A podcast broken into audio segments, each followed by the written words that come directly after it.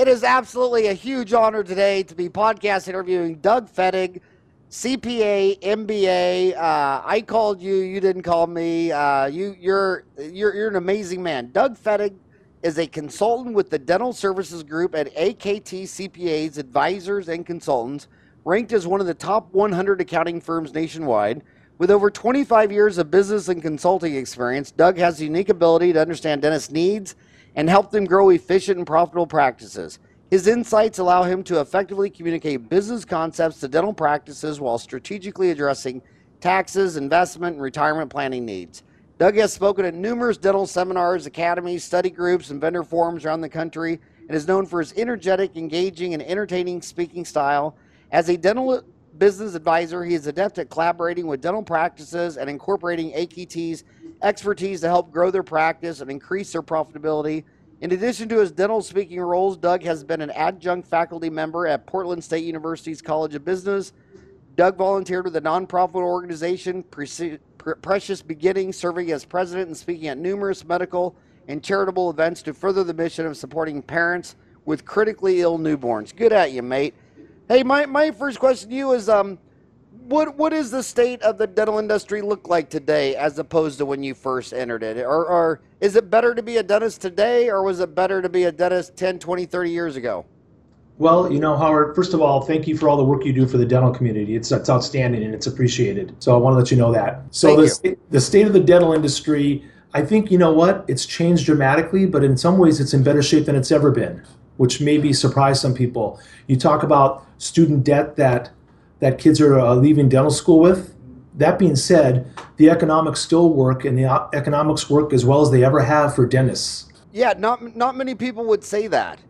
Um, one, one of the things that uh, that I uh, love most about uh, you, the fact that you're a CPA and an MBA. If, if, you go up to, if you go find any millionaire and say, "How'd you become a millionaire?" He'll say, "See these reading glasses? I make them for you know five bucks, and I sell them for ten bucks to Walgreens, and they sell them for twenty bucks." A dentist walks out of the operatory, and I've been in so many offices I couldn't count them, and I say, okay, you just did an MOD composite.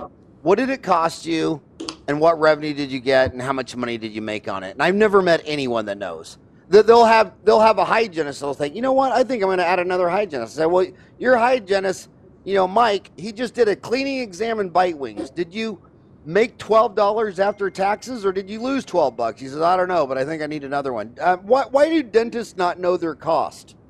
Well, first of all, and we talk to dentists at various dental schools around the country. Dentists get almost no business training, so they they get all the technical training in the world. They come out as incredible technical dentists, but they don't get basic business concepts, and so they don't understand that when they leave dental school, they're going to be the CEO of their practice, the CFO, the VP of HR, the Chief Production Officer, the Head of Marketing, the Director of Procurement. They don't understand all those things. They go, I want to be a dentist. Yeah, but you're an entrepreneur and you're a small business owner. And they never get that training and those skills. I think ideally every dentist would also have an MBA. I mean, in a, in a perfect world, because they're going to be running their own business. And they don't understand am I pricing my product at a level that I can get the proper return? That's not how they think about their world. They just think in technical terms. So that's the underlying problem of why dentists, the ones who don't maximize their practice, is because they don't understand those basic business concepts. Like when I got out of school 29 years ago, a root canal was a thousand bucks. You bill it to the insurance and they just paid 80% of your price. Mm-hmm. And then 10, 15 years later, they said, forget indemnity insurance. We're going to go PPO. We're going to send you the price. And it was like, uh, 600 bucks, 800 to 600 bucks. And now some of my friends in Phoenix are like signing up for these HMOs and they'll get like 400 bucks. And I, I say to them, I said, okay, your price was used to be a thousand bucks. Did you think that after you did a root canal that you took put six Benjamins in your pocket? And if you only, I mean, how do you, how do you even think you're making money uh, on some of these PPOs? Exactly. And, and to take that a step further, you have dentists that are considering investing in new technology in digital dentistry. A lot of their peers have done so, right? And they don't understand the economics that they can provide better dentistry quicker, faster, and more profitably. So they don't even factor all those things in. They just think, oh, I don't want to spend 100 or 150,000 dollars to invest in 3D dentistry. They don't understand the benefits. They haven't done the cost benefit analysis and the ROI. So it's amazing. So when we talk to dental students, um, they graduate nowadays $300,000, $350,000 in, in debt. Okay. And then if they decide to buy into a practice, that might be another $750,000. And then what happens is their spouse goes, uh, honey, you just went through dental school and you're a dentist, and by George, we should get a house. So, which is fine. A lot of them get too big of a house. And then the spouse says, I think we should have a couple of nice cars, right? And then they have this thing, they're, they're wonderful. I have a couple of myself. They have these things called kids that are not free. And they find themselves over a million dollars in debt and spending every penny that they're making. And that's why dentists think that the economics don't always work, is that they haven't planned this out properly. They, you know, they, they go down this path without without having a plan on how they're going to get to profitability and how they're going to start saving for retirement. And, and the biggest difference I see is all the men marry that pretty little whatever and has that mindset. I just married a rich doctor, big office, and just spends them blind.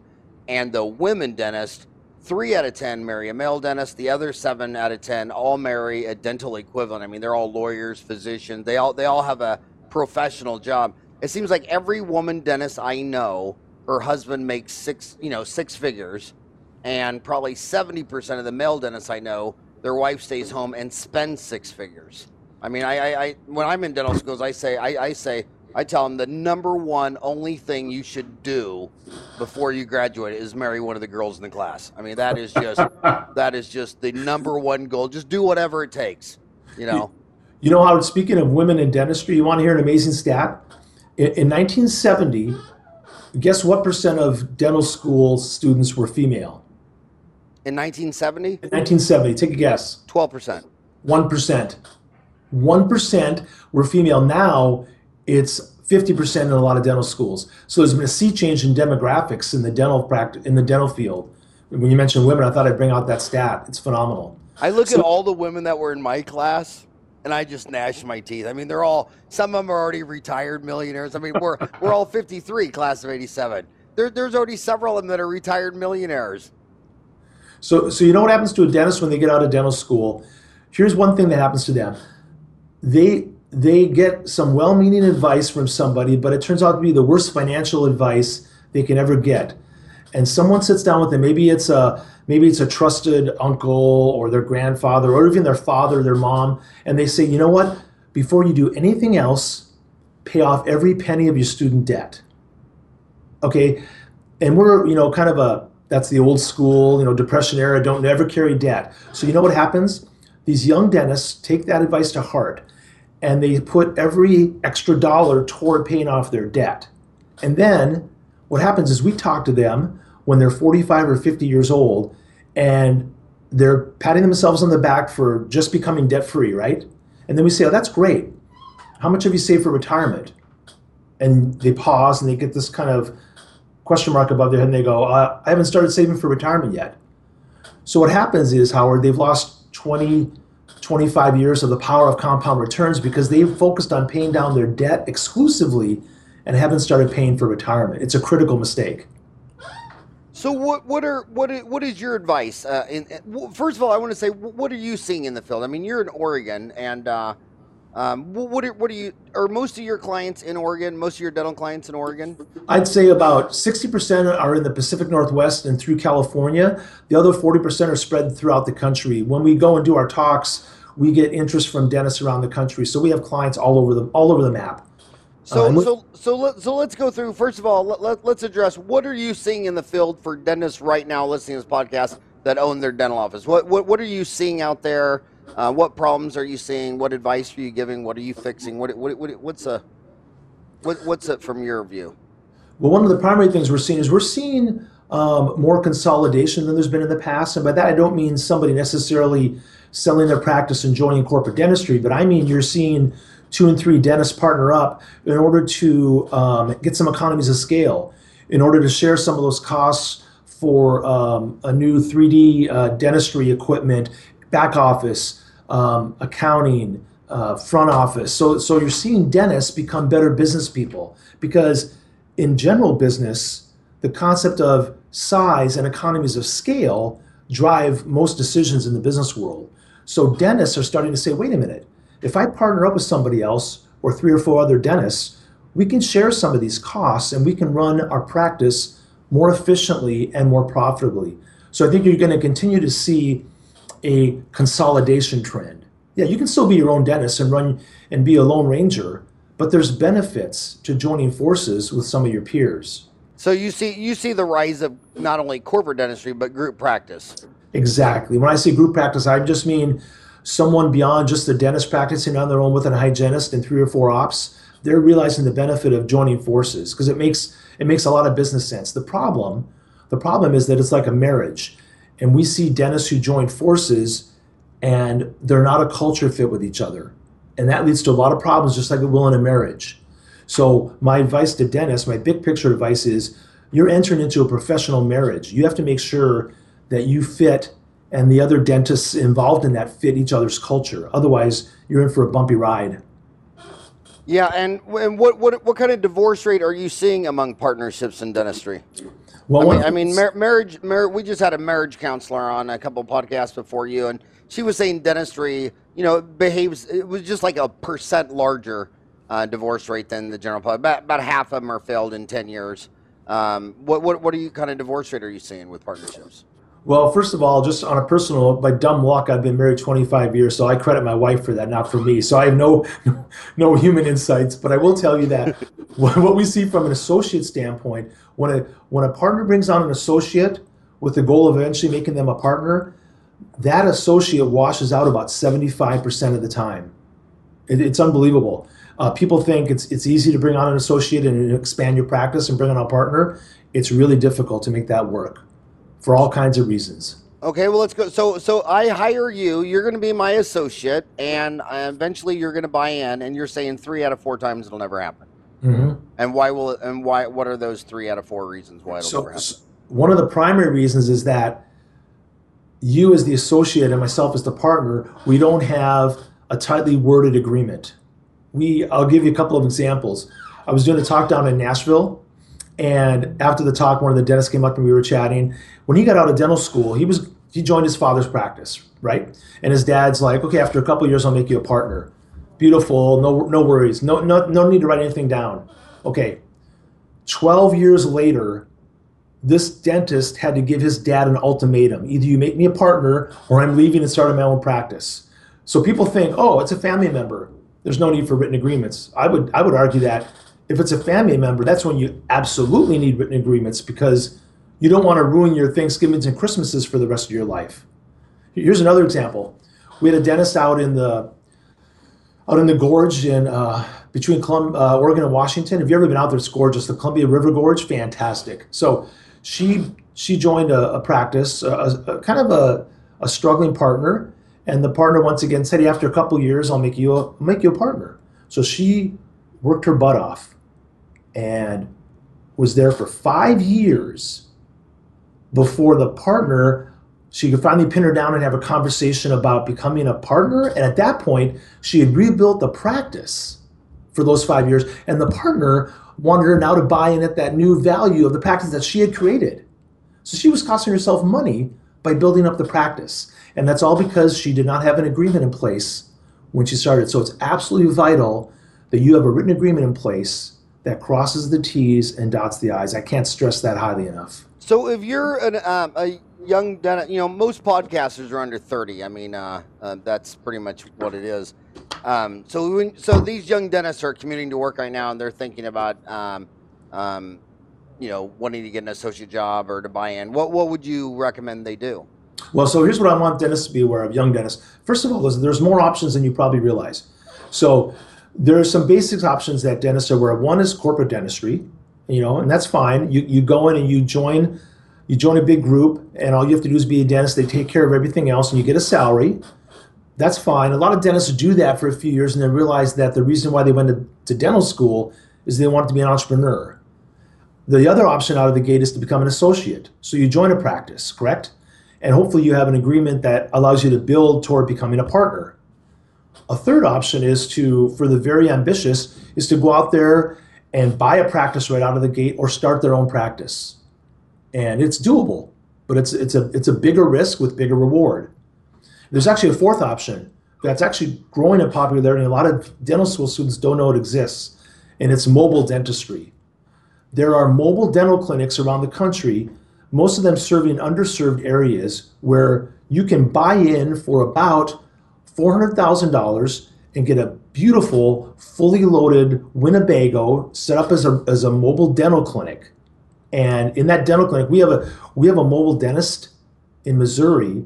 She's bringing in 1.5 million dollars a year providing mobile dentistry to underserved areas. It's unbelievable. So that's a fourth option that is not even on most young dentist radar screens. Will, will you fix me and her up for a podcast? Absolutely. It's fascinating. It's and it's growing by leaps and bounds because what happens is you take your mobile dental clinic and you take it out to Timbuktu and you practice in let's say a 50 mile radius. You're serving you're serving customers who are who are sometimes 50 or 100 miles from the nearest dentist. And to top it off, here's the icing on the cake. If you're in an underserved area, you get a break on your student loans. The government gives you a break for practicing in those areas.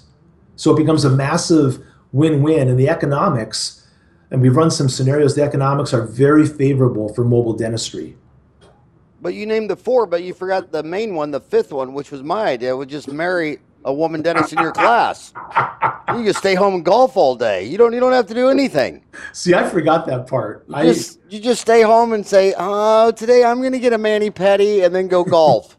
you, you know what my father-in-law said to my to my wife, and she married me anyway. He goes, he goes, don't don't forget, you can marry into more money in five minutes than you can make in your whole lifetime. yeah, yeah. well, tell your wife that I told her that if she would have killed you on the first date, she'd be getting out of jail today. All she'd good. serve is 25 years. So this was her get out of jail day, and she's still married. Um, exactly. So, so, um, what, where, where are you spending most of your time? I mean, um, um, and, and first of all, how, how do people contact you if they have questions about all this stuff? They can contact um, us at AKT Dental. They can contact me at dfettig at aktcpa.com. So D, F as in Frank, E T T I G at aktcpa.com. And what's AKT stand for? That's the original founders of the firm. So okay, three AKT, and your website's AKT Advisors. Correct, aktadvisors.com, and they can go to our dental tab. We, we, we do work in other industries, but dental is one of our primary niches. Right. So um, that's that's and then I'll get back to them in short order. So what we're seeing, and one of the areas that dentists don't understand they can make changes in is almost every dentist in the world or in this country, they have a bookkeeper, and maybe it's you know Helen. Helen's been there 20 years, and Helen does some other things in the front office, but also is their bookkeeper on QuickBooks, where there's these new cloud-based accounting tools where your accountant can connect with you through the cloud, connect with your bank statement, and they can really do your accounting without you ever inputting anything into uh, a QuickBooks program. And not only that, then as a dentist, you can get real-time financial information on your mobile phone. You pull up a dashboard. What are my sales month to date? What are my expenses? Where are expenses outside of my benchmark? So where do I have some warning signs that my expenses are exceeding the norm? So there's incredible tools in in the technology side of accounting that are impacting dentistry just like the dental world is being impacted by digital dentistry. Technology is coming at them from the financial direction as well. And this is your own software? No, this is a software that we partner with, uh, but we provide the, the expertise to run the software. And basically, it's more it's cheaper and more efficient for a dentist to use this cloud-based software than to have Helen use QuickBooks in their office, and, and you get more real-time information and more powerful information. And what's the name of the software? The software we use is a software called Xero. Okay, Xero. That's right. It's with an X instead of a Z, so it's XERO Zero. A powerful tool. And how long you guys been using this now? We've been partnering with them for over a year, and we're converting all of our clients. We have about 250 current dental clients across the country. We're converting all of them to Xero and bringing all of our new clients onto this tool, and it's just it's phenomenal. It's a game changer. And how much a month is something like this? So what we charge for Xero when it's a new client, we charge them a setup fee to take their financial statements and transfer them. We charge them a $2,500 setup fee, and then it's $500 a month going forward. So when you compare that to the That's how much a month? five hundred dollars a month Okay. for for full real time financial statements, um, advice, and that type of thing. So compare that to you know using QuickBooks and having someone on your team take time to work in QuickBooks. Once they're up and running, it's a it's a no brainer financially. Okay, I, I think my only claim to fame in life is I've had more beers at more bars with more dentists than anyone I know. Uh, Mhm. I lectured at Albuquerque last week, and uh, after the lecture, I mean, we went in the bar till three o'clock in the morning, and, and I know how my homies think. First thing they're gonna think is, uh, if you're in my accounting, you're gonna embezzle from me. And then I then I reply back to him, how do you know Helen's not embezzling from you? And then like an ostrich, they, they freeze and they stick their head in their sand. So they're worried that Helen is already embezzling from her, and now they're worried that here's some fancy guy with a CPA and MBA who who, who will do it. So I, that's what they're thinking. Well- what, what would you say to that guy? And he's had four beers and a shot of Patron. well, at least he's drinking something good. But anyway, I'm glad you brought up fraud and embezzlement. So when I do my talks, I give a, a little side talk on fraud. So you may have heard this old joke: two out of two out of every four dentists have experienced fraud. The other two just don't know it. Okay, it's absolutely true, Howard. These are small businesses. They don't have a lot of internal controls, right? So what happens is, in most of these small dental offices, Helen, bless her heart, has worked for me for 20 years and I trust her like a family member. So Helen takes care of the accounting. And sometimes I don't have to worry about anybody else even looking at the accounting because Helen's got it locked and loaded. So when Helen goes on vacation for a week, I just let it sit and let Helen take care of it when she gets back. Well, you know what happens? When we hear this, it's like a confessional. When, when we start talking about fraud, dentists start talking about their past experiences. Helen was embezzling from them for the last 10 or 15 years. And Helen maybe embezzled fifty or hundred thousand dollars from them, and they never knew it because they trusted Helen, and they didn't have any internal controls.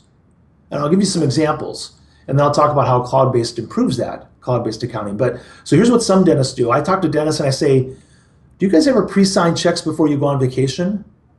And the and I talked to a dentist in Alaska. She's like, "Oh, absolutely. When I go on an extended vacation, I want the office to run smoothly, so I pre-sign checks for my office manager to use to pay bills."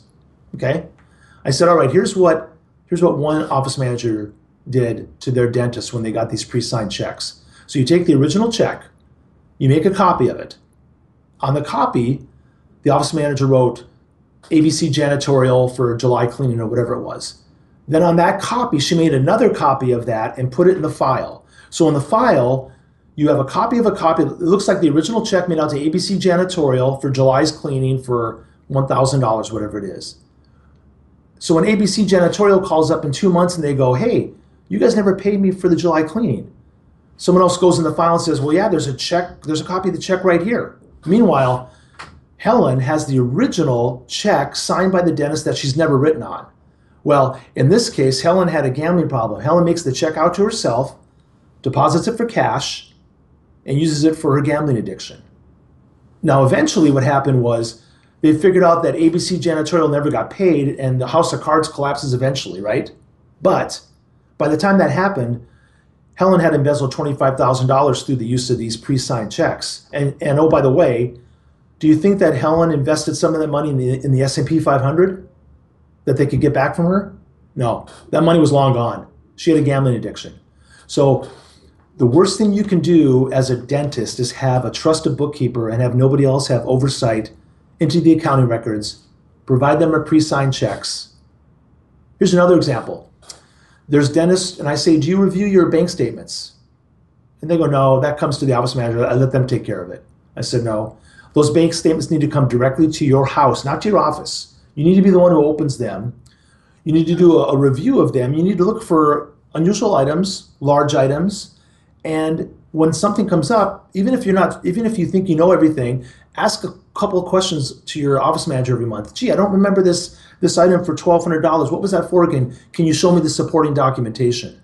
Okay, and obviously they should be able to pull the supporting documentation on why that check was written for twelve hundred dollars. If they can't, then you have the start of a problem. And by asking those questions, one or two a month, they know that you have oversight into their behavior and into the finances. And that's really all you have to do is spend a little bit of time to get your team to know that you're a part of that process. It's when you abdicate your responsibility that that's when embezzlement happens. Okay, So- would you say would you say that um, the basic internal controls is the CEO owner of the practice signs the checks, the Yep. canceled checks are mailed to the home, not the office. Mhm. But probably most importantly is that who's ever doing uh, collecting the insurance check, making the deposits, blah blah, all that stuff. There's got to be at least two people in on this. So, um, you really lower. Do you really lower your odds if it's going to take two people to steal? Because now in game theory, I got to come up to you and say, "Hey, Doug, hey, let me just run something by you. Yep. You want to start stealing from our boss?" And then because I'm risking that you just sit there dumbfounded, a deer looking in the headlights, and then go tell my boss. So, so is that is that basically the main thing that it's going to take two people to steal? Then as your practice gets bigger and bigger and bigger, it's going to take three people to be in on it, and bigger and bigger and bigger, it'll be four people. Is is that the biggest internal control? Yep, and that's that's in, in accounting parlance that's called segregation of duties. So the biggest thing you can do is have cross training and have more than one person involved whenever there's cash or there's financial entries being made. And sometimes that can just be somebody else taking over the accounting duties, uh, you know, one week a month, not having the same person do it constantly. So the minute you bring another person into play, you're right. You widen that world, and then two people have to keep a secret, right? and it becomes exponentially harder for that to happen. So all you need is some basic controls. I, I talked to some dentists from North Carolina Dental School, and these dental students, the dental students were like, I don't, I don't want to spend 10 hours a week worrying about internal controls. I said, you don't have to spend 10 hours a week. You just have to have some cross training. You have to have some basic oversight. You have to know that that you have they have to know that you're looking over their shoulder in a positive way.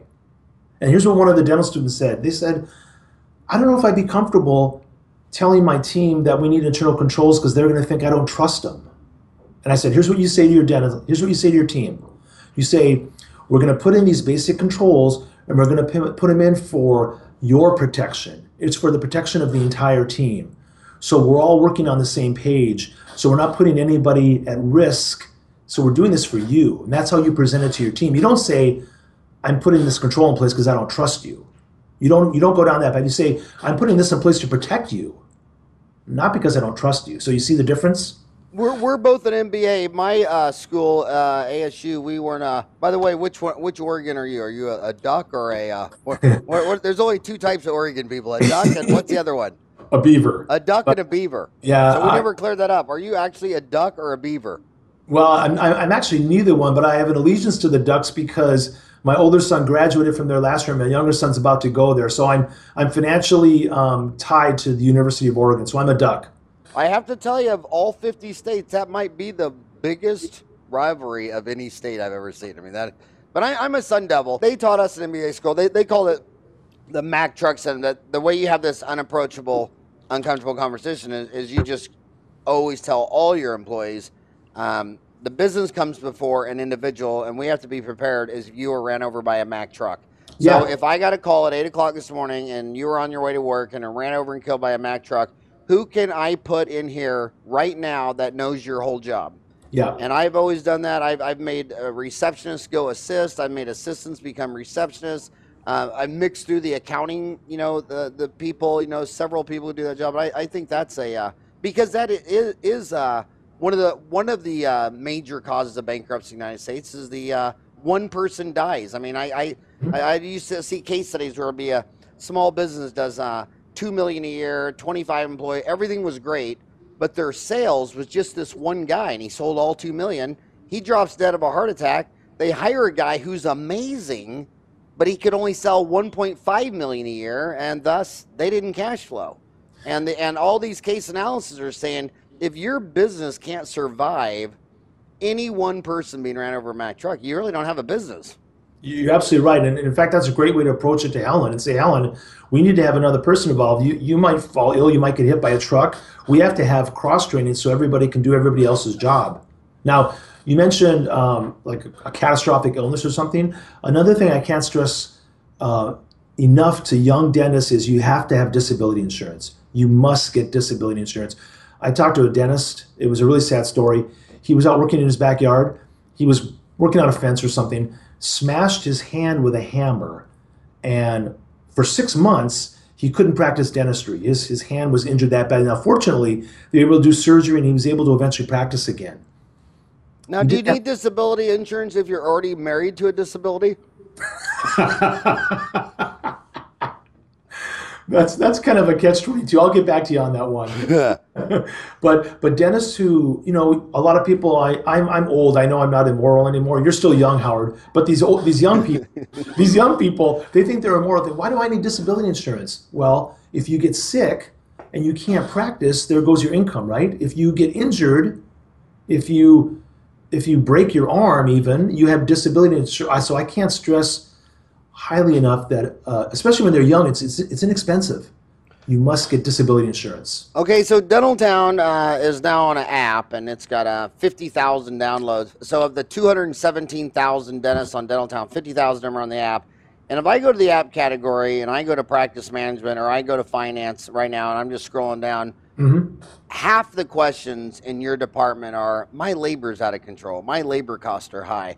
Uh, and they're always asking, okay, so this guy just posted one minute ago. He said, um, you know, they say labor should be 25%, and that includes everything uniforms, health insurance, blah, blah, blah, blah. But that's different if I'm in a PPO practice versus you're in a cosmetic practice. So I just want you to rant on all your thoughts on labor, since that is, seems to be what people are worried about the most. Well, so first of all, and, and first, and for, do you see that in the field from your 250 offices? Is this a concern among your 250 clients spread out across the United States? Absolutely, and, and the reason why labor is a concern is it's usually the biggest ticket item in their in their expense list, of course, labor. And here's the here's the here's the difficult part about labor. It's not a one size fits all. So depending on what part of the country you live in, depending on the type of benefit package that you offer, depending on whether you have an associate or not and how you're compensating them, depending on the bonus structure you have in place for your hygienist, those are all going to impact that labor percentage. So is there a range? Yes. We don't we don't think your your labor line item should be above 30%.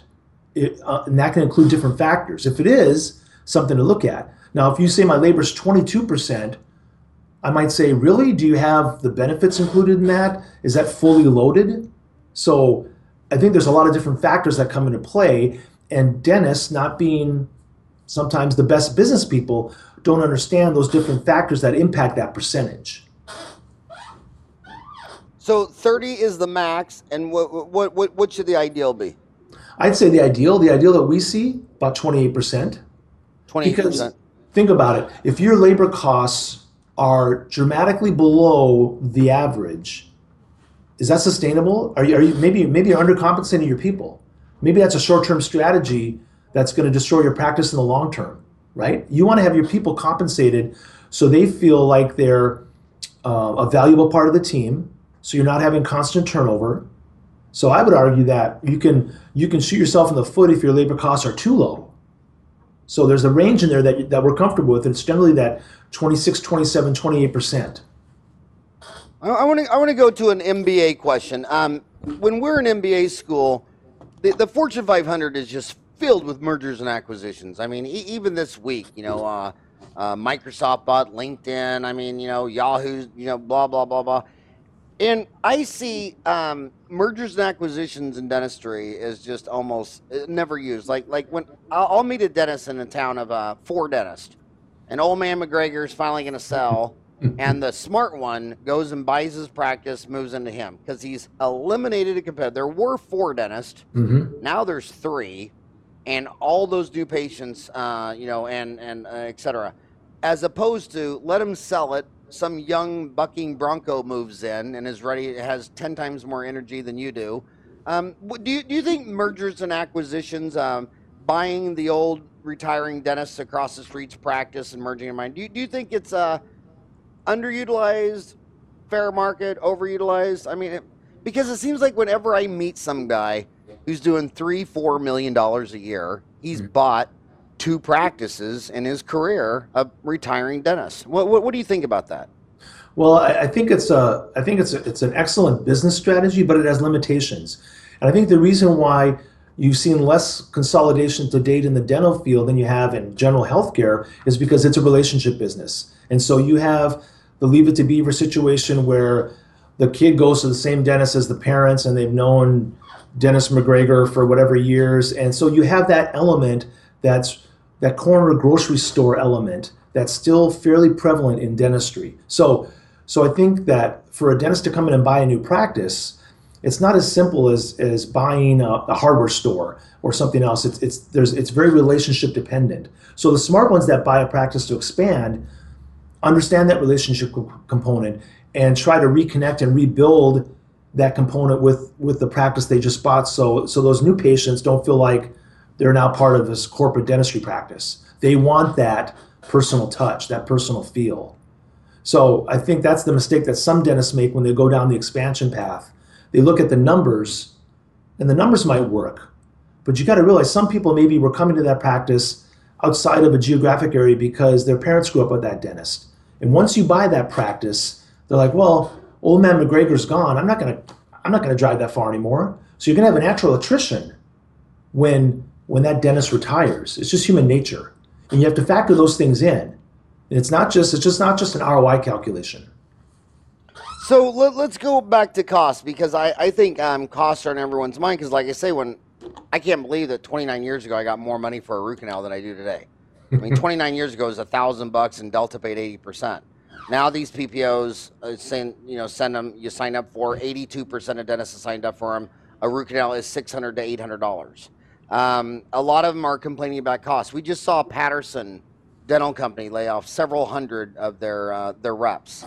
A lot of dentists are always wondering, am I paying too much for my supplies? Should I be jumping around between Patterson, Benco, Burkhart, shopping online? My labor is too high, and a lot of this squeeze is because their prices come down mm-hmm. with all these PPOs. So so, so talk about overhead and and what are you seeing in the field? What, what you know is, is it is it a big problem? Is it not that big a problem? You know, what what, what are you seeing in the field?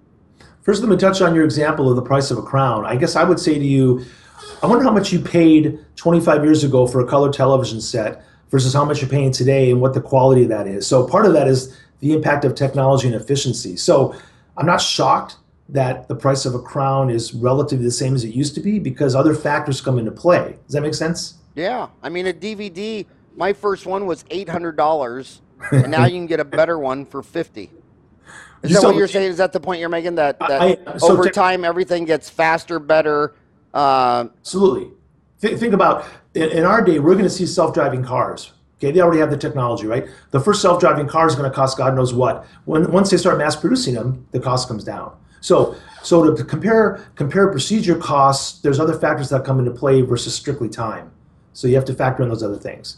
Um, around around overhead specifically, it's really important that dentists understand. A lot of dentists don't even understand their budget and what their benchmarking cost should be. What should I be paying?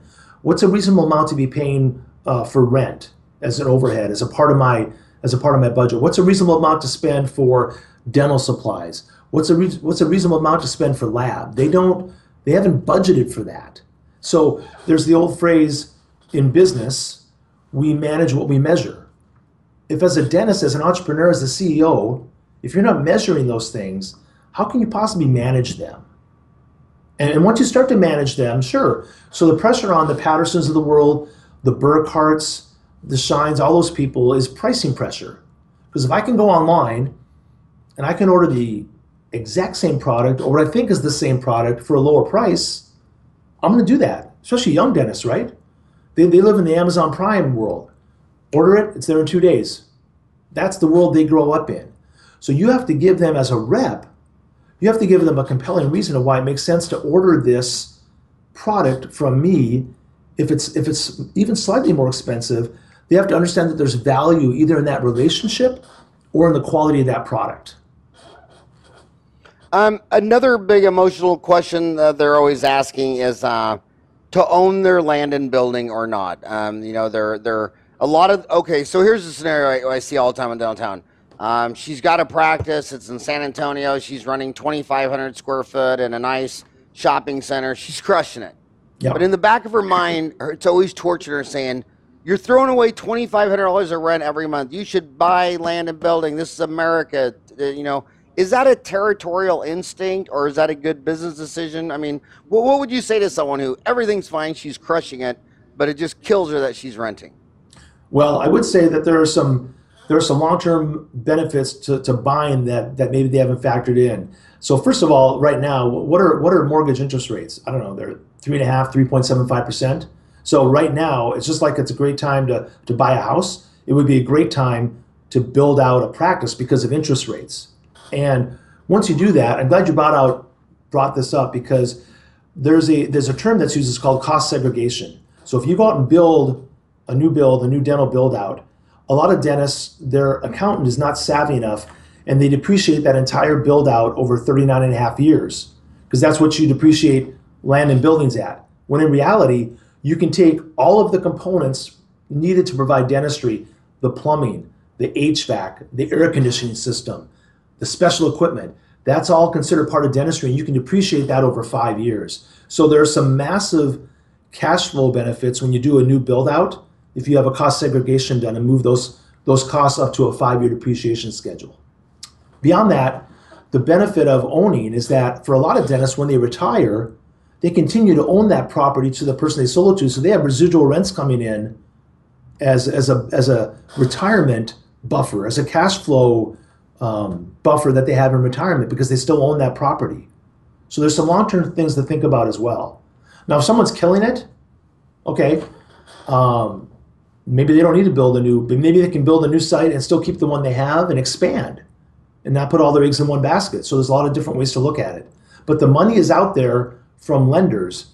I talked to one lender. I said, "What percent of your dentists uh, ever go bad, ever default on a loan?" He goes about one percent, and those are the ones that probably have addiction problems or something.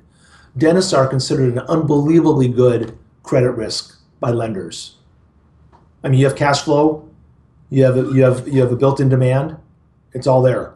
And and you're right. Um, when we when you talk to um, people who just do dental practice transition deals, they all say that it's the they're the envy of their whole banking system because they have the lowest default rate across yep. all the verticals in their whole sector. They're they're at top one percent, and they always do say the failures have more to do with personal issues. They got addicted. Uh, they got uh, you know, and eighty five percent of the time that's alcohol. Fifteen percent of the time it's uh, pills and other stuff. And also back to embezzlement. It seems like a lot of the embezzlement stories I uh, see, the embezzler had some dysfunction with the doctor. They were either um, addicting, uh, they were either sharing prescriptions for uh, Vicodin or they were having sex. And not only uh, sex, a lot of them are ex-wives where the ex-wife, she was done, she was paying all the bills, and she, I, I know one, I know two cases alone where she was moving five to six thousand a month to Sydney, Australia, and just stayed with them for two or three years. And then when he finally found out, she had you know all that stuff. So so yeah. So did you do you see that where the person embezzling has uh, some weird relationship with the doctor? Yeah, oftentimes there's a there's a relationship, and maybe it's a maybe it's a romantic relationship, or maybe if it's your spouse who was your office manager and you get a divorce then it's probably wise to divorce them from your business as well. Because depending on the, the nature of the divorce, or even if you think it's been a, amicable divorce, it's probably a, a, good idea to make that that break from the business side of the practice as well. Because, I mean, I I, don't know, it just it seems like a, a awkward dynamic at a minimum. Yeah. So okay, so let's uh um we're already uh uh my gosh, I'm uh this time is going way too fast. I'm already three fourths through the show. It's only 45 minutes. I'm going to take off your, uh, forget everything we just said. Put on your your your father hat. Your okay. daughter just graduated last month from dental school, and she says, "Dad, what should I do? What what what should, what mistakes do kids? You know, they, this is just uh, August 3rd. They just walked out of uh, school uh, just a month ago. Uh, what advice would you give your daughter? She's coming out of school. What what are the do's and don'ts I don't want to learn everything the hard way. You already stuck your tongue in a light socket. Give me talk to me. One thing I would say is one of the one of the mistakes a young dentist makes is I think they wait too long to start their own practice or to become a partner. And every year you wait, you're losing that earning power of being your own boss and being an entrepreneur. So I would encourage her to have an aggressive schedule to either become a partner or to open her own practice. That's number one. Number two, I touched on this earlier, is there's an old saying the the first day when's the first day you should start saving for retirement the first day you have a paycheck so i'll give you an example my older son who just graduated from u of o he got a job in sales, you know, base commission, just starting out, right? His base his base salary was 30 grand a year. Okay. I encouraged him to put 10% into his 401k. So let's do the easy math $3,000 a year. Because he started doing that at the age of 22, if he never gets a raise, which means he's the worst salesman in the world, and keeps putting in three grand a year, by the time he retires, that 401k will be worth over a million dollars because of the power of time value of money. So I'm telling my my I just told my son directly or telling my daughter, whoever it is, you must start saving the minute you get a paycheck. It doesn't have to be a lot, but you must start saving something. If you do that, you're on your way to becoming a millionaire.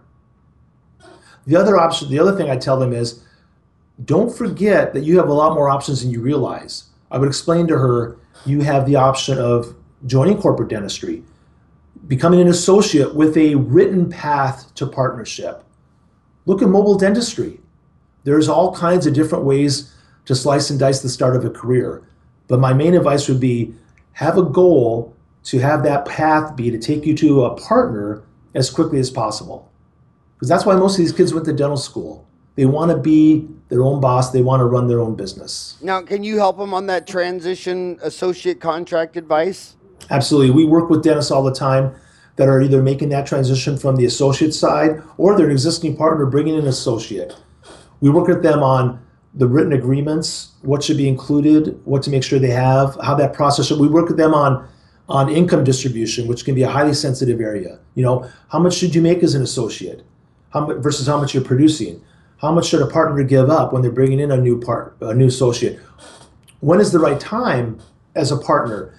Uh, some some partners think, oh, I'm billing seven hundred fifty thousand dollars. I can bring in an associate. No, they can't. They can't support one yet. So that partner, that existing practice has to have enough revenue to support and grow that new associate, and we help them with all those different areas. Um, but you said earlier in your program, uh, the thing I see the most common, the dental office is doing uh, 750, uh, hires this young, working hard lady. She builds it up to 1.5, mm-hmm. and then when she goes to buy in, the practice is worth 1.5. So you're basically going to go in there, make the cake, and then buy it from the dentist. That's what we see, unfortunately, because there wasn't an agreement in place on as the value of that practice increases, what does that do to the buy-in price? We, we, need to give that associate some incentive to build up the value of that practice and not have to pay for all that on the back end. So there's ways to do that, correct? I mean, there's formulas you can do. And what percent of the when you're in dental schools, what percent of the graduates do you think have the mindset of, you know, I'm a millennial, um, you know, um, I just want to be an associate my whole life versus I'm an entrepreneur. I want to own my own business. What What are you seeing when you're out there? What percent? We we um, we saw I saw some surveys recently. Fully 75% of young dentists, their goal is to become an entrepreneur and have their own practice. Now they may not start that way. They may see corporate dentistry as a as a opening vehicle for their career, but fully 75% of them want to be want to run their own practice, they want to be a small business owner. So there's a strong, a strong vein of entrepreneurship in, in, in young dental students. Are some of these corporate chains better to work for than others? Well, um, yes, I'm not going to name names, but but they all have the same concept, and it's oh, not. Oh, come on, name names. This is dentistry uncensored. we can cuss, tell dirty jokes. This is HBO. It's not that they're. It's not that some are better or worse than others. They all have the same principal concepts. You're going to come in and you're going to learn the ropes and you're going to practice a lot of dentistry and we're going to compensate you as an employee. And for some of them, they even have potential, um, I would say, employee ownership options where they can, you know, buy into the corporation, so to speak, and maybe get a piece of the ownership versus some where you're simply an employee. And what happens to a lot of young dentists, I'm not putting corporate dentistry down, but they do that for a few years and then they realize I didn't go to dental school just to be an employee. I, I want to have more control over my career. That being said, it is is it absolutely the right path for some people, and there's nothing wrong with dentists starting out on that path. I just think that a lot of dentists realize that, my gosh, I could have been building my own practice the whole time but I've been working for somebody else. If you're a corporate CEO listening to this, which I know you are, because I get a lot of times they'll send me a quote of something I said. You know what? You know, just go to Dental Town. There's four million posts. I mean, there's changed my life. It seems like the big, the, the biggest advantage of going into corporate from the dentist see is they say, okay, I, just graduated four years of school, three hundred fifty thousand dollars in debt, and I only did these requirements. I did fifty fillings, fifteen canals of endo, five dentures, and now they're doing all their requirements every month. So when you're when you're a fireman, you just want to, you know, a fireman actually like fires. You know, you, you don't like it when your house on fire, but a fireman gets excited and he's in a red truck on the way to a fire. And uh, so doing that volume dentistry is amazing. Where most of the kids are really upset is when um, someone non-dental starts driving uh, clinical, like, oh well, if they have a six millimeter pocket, you got to put a minocycline stick in there, and they're reading the literature and they don't buy it, they don't believe it. So I, if, if I if I own a if I own a corporate dentistry, I would never let someone who's not a dentist make any dental treatment decision because nothing will zap the morale out of a dentist faster when they're sitting there doing something they don't believe in their heart. But I want to ask you another true or false. A lot of the dentists and dental schools say that when they go to work at corporate, the contract is non-negotiable. They're a big chain. They got 50 offices, 300, 1500. They give you a contract, sign right here or get the hell out of here. True or false? False. Everything's negotiable. I mean, I really believe that. Do you negotiate that? I mean, can they call you for that, or is that not your expertise, or what? What would you do? Well, we certainly give them some advice, but I think that like any business, it's like when you when you're hard on by anybody, there is always room for negotiation. Now, there might be certain non-negotiable items within that contract, but to say that's non-negotiable, I think that's too broad brush of a statement. And I think people need to have someone else take a look at that language and maybe provide them with some advice, which is something we can help them with. Um, the the the research is pretty clear. Eighty-two out of hundred dentists take PPOs. How many? How many? Um, do you ever see this in the field? A doctor's taking twelve PPOs. Um, he's creating a filling for one fifty.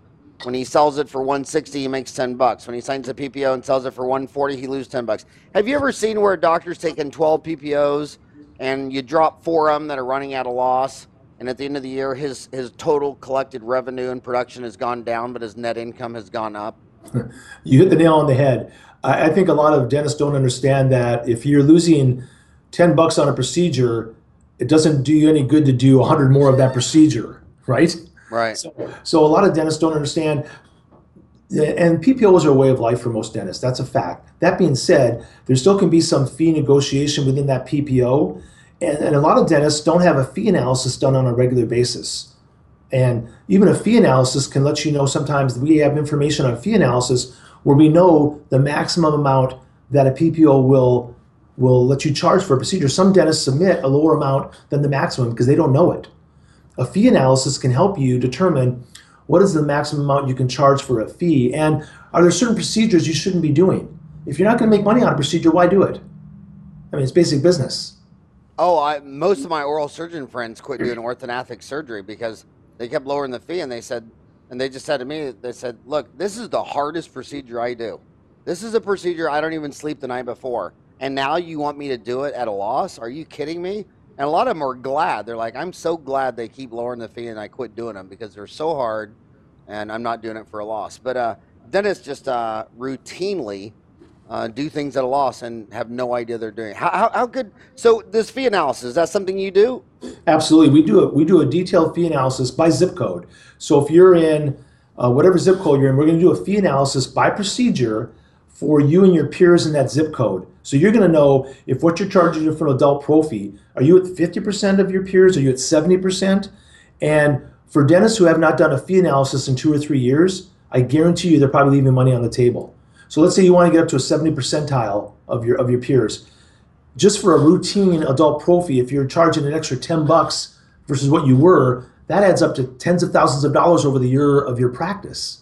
So a, a, a best practice dentist should do a fee analysis once a year. Well, why wouldn't you? Why wouldn't you? Why wouldn't you know? Want to know what you should be charging for that incredible world class dental care that you're providing? And what do you and what do you uh, charge for a fee analysis? So for a fee analysis, the first time we do one, it's about fifteen hundred bucks to do a fee analysis, and, and the payback is instantaneous. And then for an ongoing basis, the price drops to about a thousand bucks to do repeat fee analysis work And how often should someone get a repeat? Every year. And Once- so it's fifteen hundred the first time and a thousand for the repeat. Yep. And what percent of the time do dentists give you fifteen hundred dollars and they get their fifteen hundred back from increased fee revenue? They they make that fifteen hundred dollars back in a heartbeat, hundred percent of the. I guarantee you, it, unless they had, unless they just did a fee analysis, I guarantee you they have fees within their practice. They have procedures within their practice that they're below, sometimes below the fiftieth percentile. And I tell dentists, why do you want to Walmart yourself? You went to dental school. You're providing world class dental care hopefully digital dentistry now. There's no reason for you not to charge the market rate for your fees. And the way you explain it to your patients, you tell them, we're bringing in world class technology. We're providing you with world class dental care. I'm proud of my work and I'm proud of the fees that I charge. I think they're appropriate. And that's how you but, explain it. But how do you do a fee analysis when they're taking 12 different insurance plans and every one of them's paying them a different fee? Well, you're still doing a fee analysis based on what your peers are charging. Now, that might be impacted by the PPO rate. Absolutely. But still, there's going to be some procedures that fall outside of that, and you're going to have some non PPO patients. Most practices have some non PPO patients. Yeah. So, okay, I want, I want to switch subjects completely. I only got you for four minutes, but um, have you ever heard seen the show Last Week Tonight with John Oliver on HBO? Um, you know, on Sunday nights uh, late. Um, have you heard of that show? I have not seen it. I've seen John Oliver, but I've not seen that show. Well, anyway, he it, it's a it's a new genre of news that I think uh, caught, um, um, what was his name and Jon Stewart pioneered, or, or yeah. you know, I think they're actually crediting uh, Bill Maher as a, a humorous type of news because you know people watch when we grew up on uh, you know these boring guys, you know that just monotone, and they thought, okay, we're going to tell you the news, but it's going to be funny. But any, anyway, he did an entire episode just beating the crap out of all these 401k plans for all these hidden fees, and so he had someone come in and he got bids for his own staff at, at the deal, and it was amazing how the hidden fees alone at the end of for 25 employees for his company that at the end of uh, 20 years, I mean, they, they lost millions of dollars from hidden fees. And, and he was talking about how the industry is unregulated and that it, it, it's a joke. And then, so have, have you been uh, seeing, and then it's been making, you know, there's been a lot of stories on it in the newspapers, the New York Times. Uh, well, what do you what do you think about the average dental office 401k?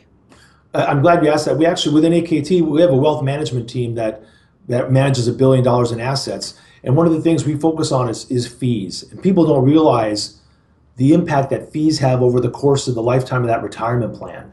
I'll give you an example. So if you took $200,000 and you invested it for 25 years, and let's say your total return was 6%, okay, that's going to grow to about $800,000. Say the number again. So that $200,000 invested for 25 years is going to grow to $800,000.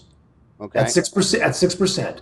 If if you only get a total return of 5% because you paid an extra percent in fees, that grows to $650,000. That 1% in fees costs you $150,000. It's amazing. And, and, what percent? What is the average uh, hidden fees that you find in a dentist client when you review their uh, 401k? Well, let me put it this way: if you're paying, if you're paying in fees over one percent, you're you're probably paying too much. You should be paying less than you should be paying 1% or less in fees for that 401k plan. Now, are your guys fiduciaries? Yep. We have uh, AKT Wealth Advisors is a, uh, is a SEC company. They're fiduciaries. We have tax planners as part of that team. So they'll, they'll do full cycle uh, lifetime tax planning and retirement planning for a dentist. And so they're looking for the entire lifetime of, of tax mitigation versus just one or two years down the road.